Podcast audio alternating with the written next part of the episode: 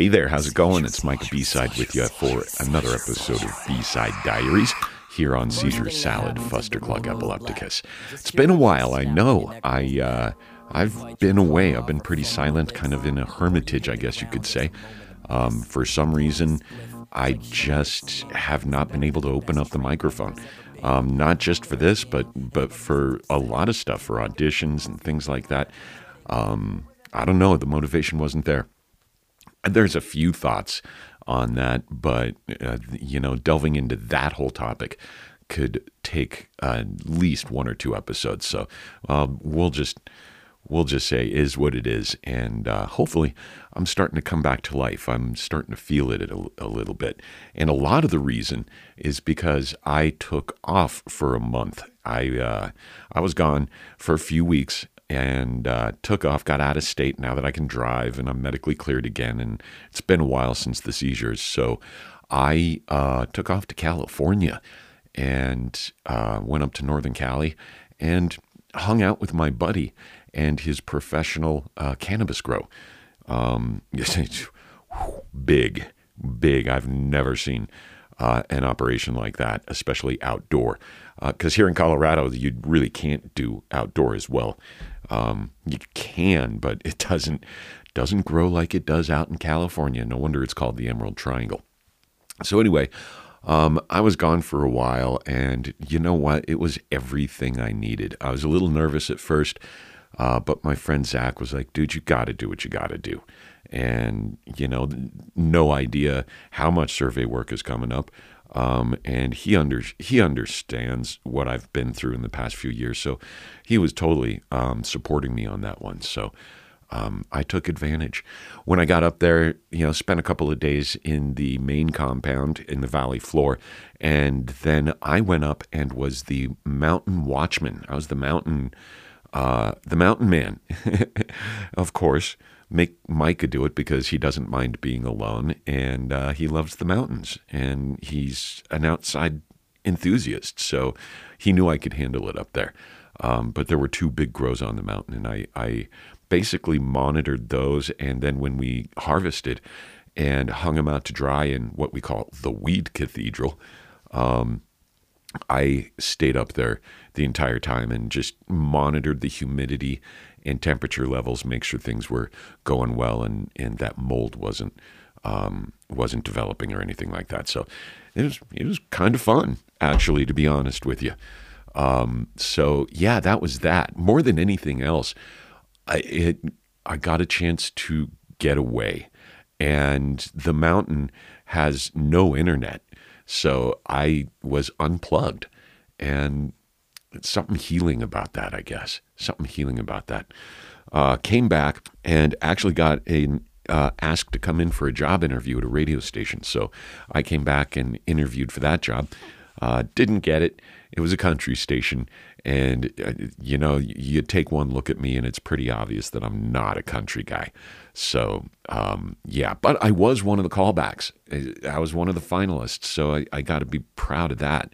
And it actually inspired me, it motivated me, it made me realize that this is what I'm supposed to be doing. I'm supposed to be talking on a microphone and, and either in a studio or on stage in front of people.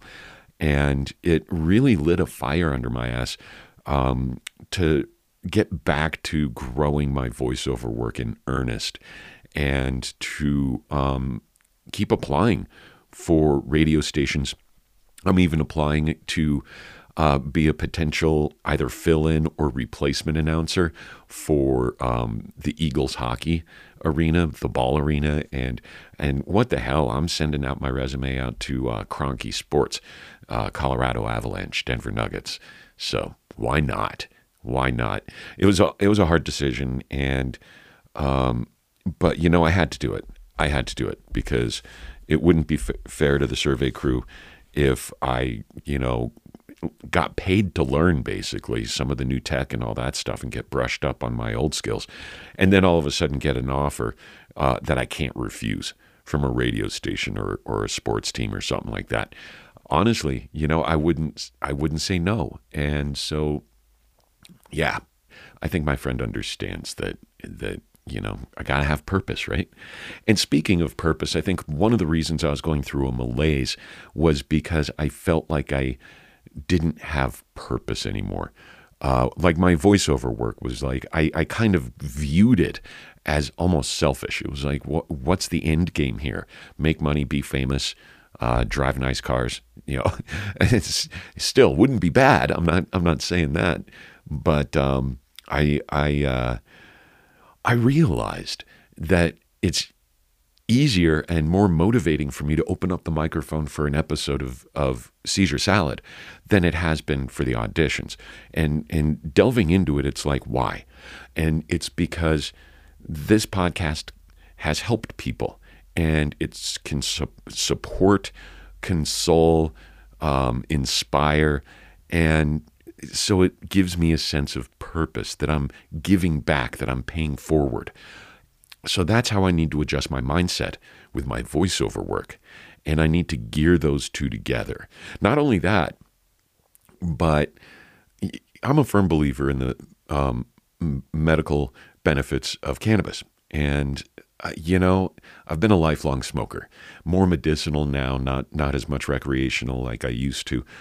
But uh, it, it also makes me feel good to be a, an advocate for the cannabis in, industry and the medical benefits of such. Um, so, how can I tie all of these together? I know that cannabis, THC, and CBD has beneficial effects for people with seizure conditions and mental uh, conditions. Um, so, I'm going to use my voice to educate, inform, and uh, advocate. And yeah, so that's what I'm going to do. Uh, if I can figure out a way to make a living doing that, that would be awesome. Still not going to give up on my voiceover work or any of the MC and announcer stuff because I can use that to help advocate for epilepsy and cannabis. And um, yeah, you know, um, whew, my brain is going a million miles an hour.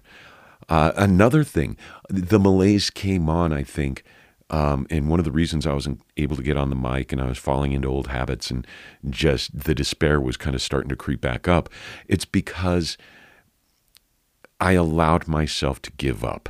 As far as, you know, when you're in the thick of it, it's really easy to see no way out. And then you start to get despondent and you start to give up on getting better or regaining or building a new life afterwards or working through it. So it seemed so hopeless and despondent. And I allowed that to become my subconscious vision. Uh, and that's what you don't want to do. Don't give up. Focus on and and remind yourself that it is going to get better. You are going to get through it. You are going to, if you're not going to conquer it, you're going to learn how to live better with it.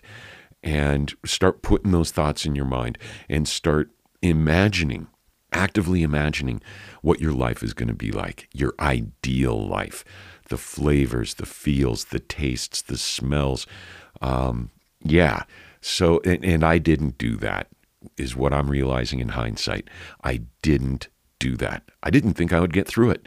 Um, I thought I'd be, you know, disabled forever and I'd never be able to drive again. I'd never be able to do this or that again. Uh, so I allowed myself to believe a lot of the stuff that you kind of get conditioned to when you're going through all the treatment and, and the work. And so uh, I figured it out. I, I, I had to, uh, what I have to do is I have to shift that that subconscious thinking, and um, yeah, tell that little habit voice in there that that yeah, it helped keep me safe during the last four years, but I don't have to think that way anymore.